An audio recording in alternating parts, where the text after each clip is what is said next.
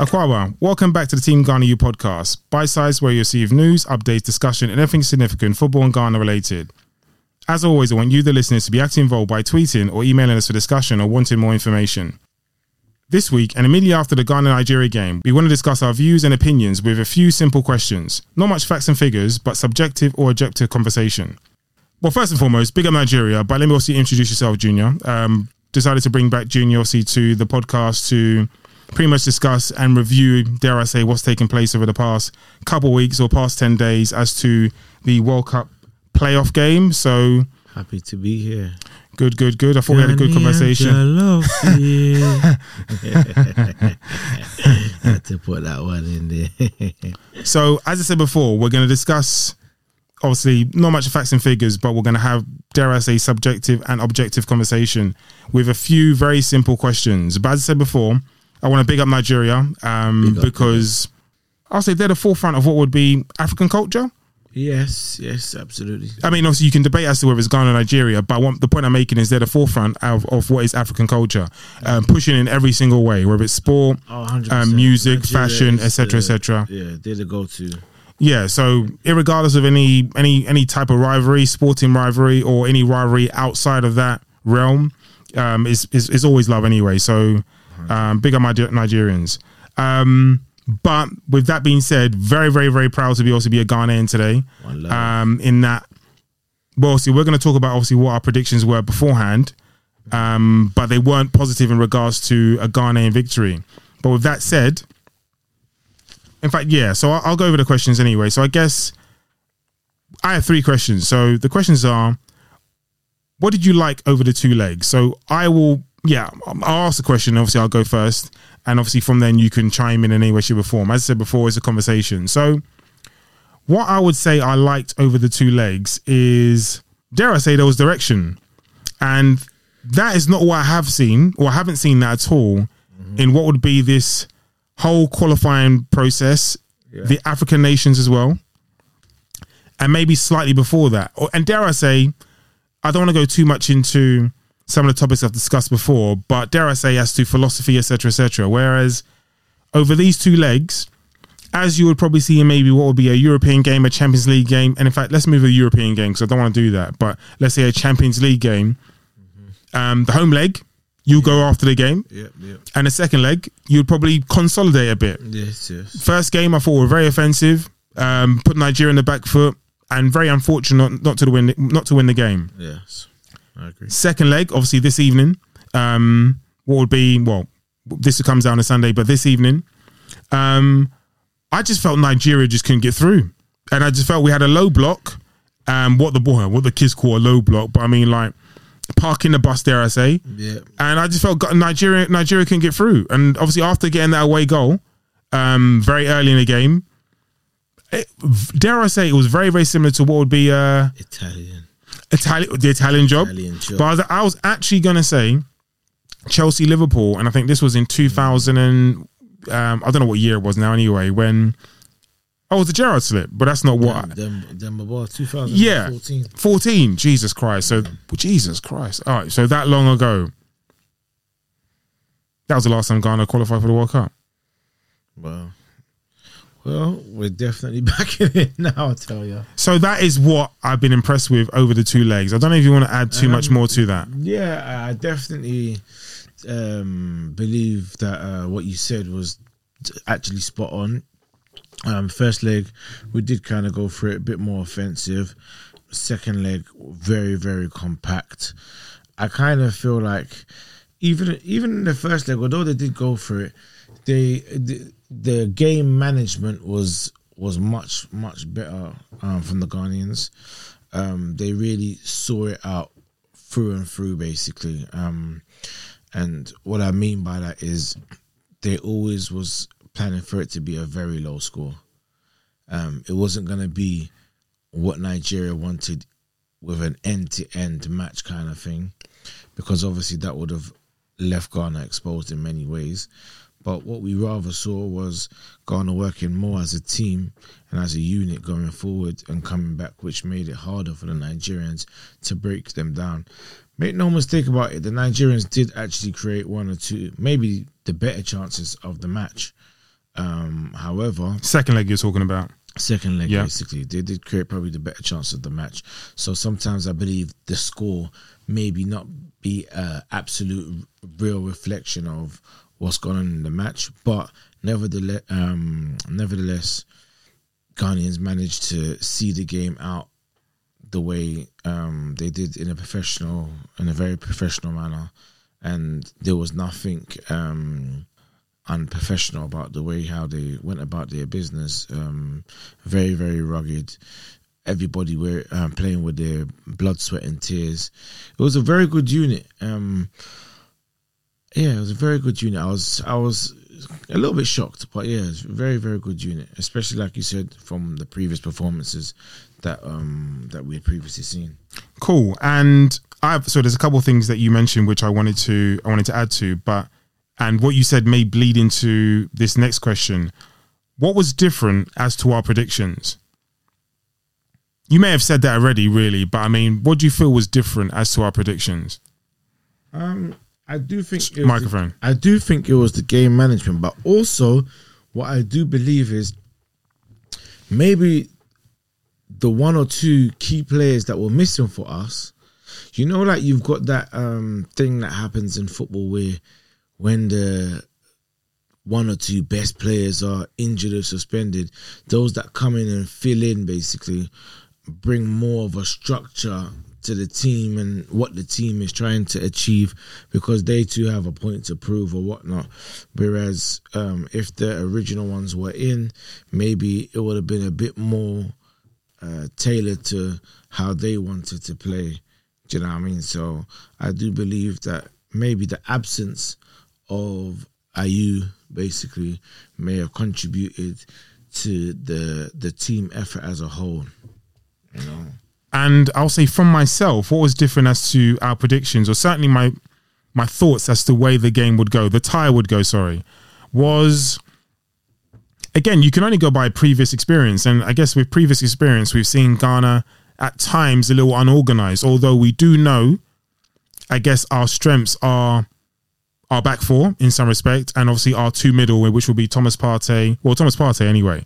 Um, there's more than Thomas Partey, but I mean, by the way, he was very good today anyway. We did say, or I did say, um, for Ghana Mike. to be, I did say for Ghana to have um any chance that he was gonna have to be very influential, and I I believe that um uh the good thing about Thomas Partey is that he can either he can play the quarterback or the eight basically, but I ca- I believe that because of his seniority in the Ghana squad and with the uh, missing Ayew, he kind of had the license to roam a little bit more and be a little bit free about his work kind of thing, um, uh, which worked out fantastically for the Ghanaians. Yeah, so yeah, obviously just discussing Thomas Partey or moving on from Thomas Partey. I guess the difference for me from my prediction and what we saw was organization. And obviously I know that's been due to obviously a change in management and change in coaching um, for this tie here. And you have to give credit where credit is due because you have seen change over I don't want to say overnight, but we've seen change, you know, and I think what we've seen is the ability for the for the players and for the boys to um, listen to instruction, obviously, which is really, really important in football, but at the same time adapt. Yes. And if you were asking me, what tie did you want to avoid when the draw was made? It probably would have been Nigeria because they score goals. Yeah, yeah, yeah. The fact that um they've managed to score no goals in the first game and only one goal in the second game basically uh speaks a lot to um how the Ghanaians defended and um actually how much um uh bodies were on the line basically and the fact that they, they were although they had chances but the, there weren't really any real clean clean cut chances like one on one with the keeper kind of chances like open goal kind of chances. There were flashes do you know what i'm saying? Obviously in dangerous areas but still flashes you know Cool. And I guess to my last question, I want to add something after my last question. What have we got to look forward to in seeing in Qatar based on what we saw this evening? I don't even want to go first, or do you want me to go first? Um, I don't mind. I'll go first. Um, I think it's definitely a building block. Um, I think now what um, the coach needs to be thinking of is how he wants to set up the team, what philosophy he wants to use, and does he have the players that want to uh, play that philosophy, and does he have the players that can fit that philosophy? The reason why I I say that is because now you're playing teams from different countries all over the world um, that use different philosophies, different um, lineups, and um, and formations. You know, so with that being said, you kind of got to broaden your horizons of of of what you've um, come for, basically, and how you want to play. Th- think of even tonight's game, how England are kind of wiping the floor with um, Ivory Coast. Ivory Coast. And Ivory Coast is probably technically one of the best African sides out there. Do you know what I'm saying? I, I'm sure they've got a few top players missing, but you can see the difference um, in quality.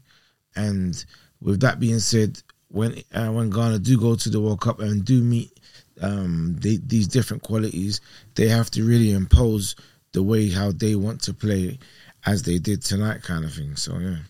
Okay, and I guess for myself, I mean, I'm going to repeat the question. What have we got to look forward to in seeing in Qatar? Well, ladies and gentlemen, we, we beat Nigeria tonight. We're going to the World Cup, man. We're going to the World Cup. Go to the World Cup. We're going to the World Cup. So, so first and foremost, we're going to see some colours. So you know we're, we're going to bless you with that. All right? Not no, not, not only not only um, Ghana, but I'm sure obviously there are going to be other African countries that are going to bless Just went through. Correct. We're going to touch on that in just a moment. So there are going to be other African countries. We're going to bless Qatar with some color, some passion, and some culture. So that's first and foremost. Definitely. Again, big up Nigeria.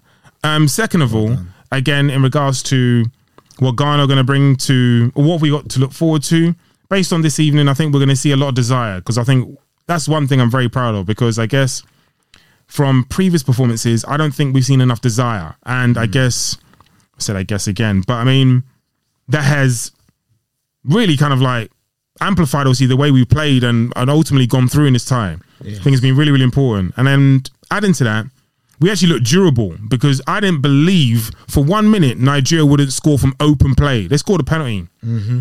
Yeah. Didn't score from open play. They scored a penalty. So we were really durable. So Yeah.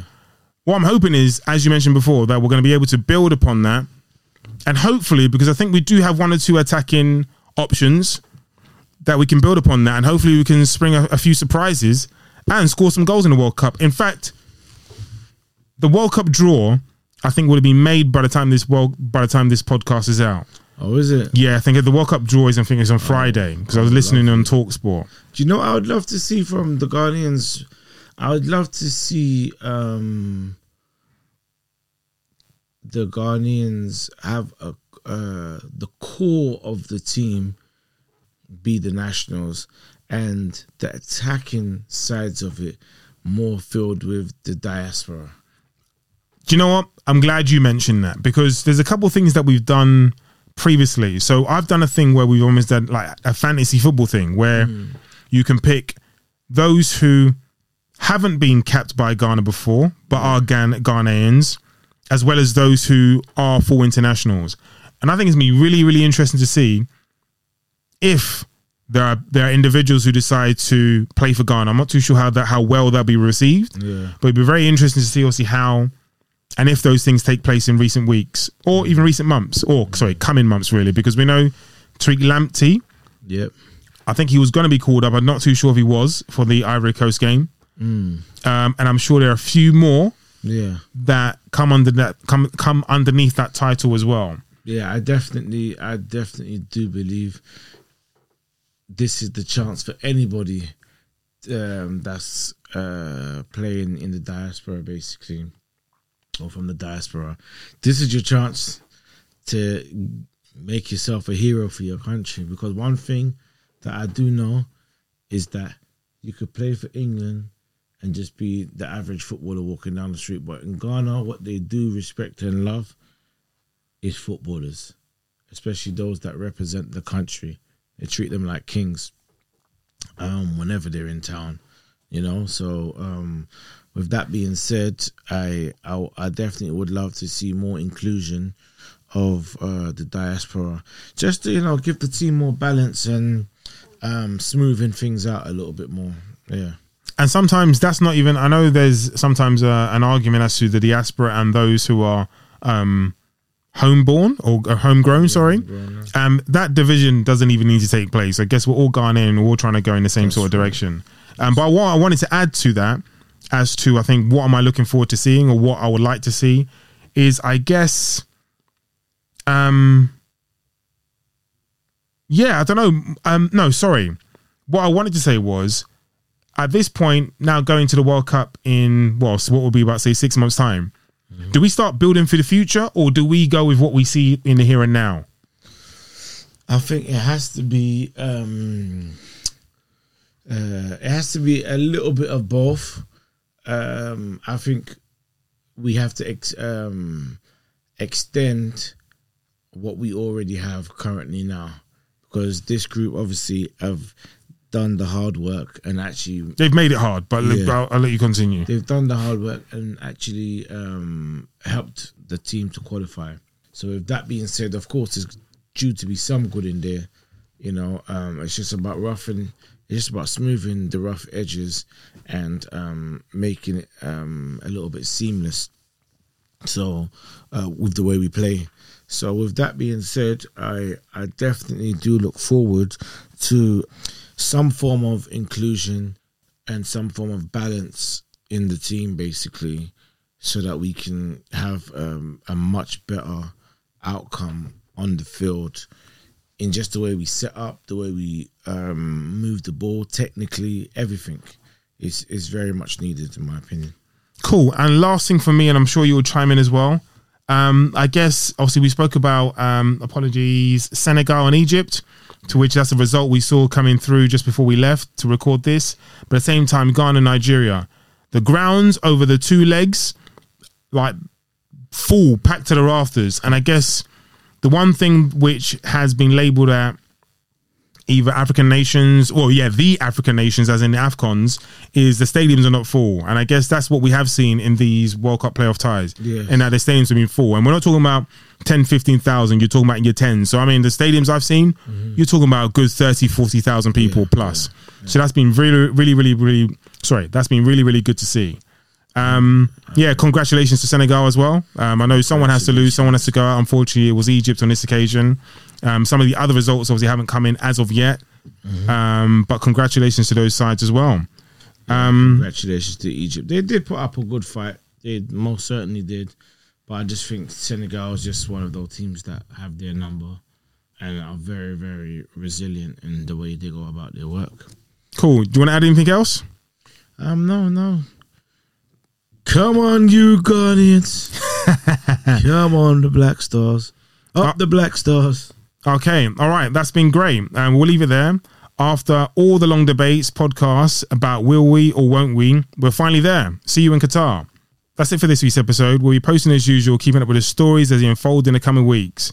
Um, as always, you've got any questions or queries, email us at teamgarneru at gmail.com or tweet or DM us at teamgarneru on IG or Twitter. Thank you. Take care. We'll see you in a couple of weeks.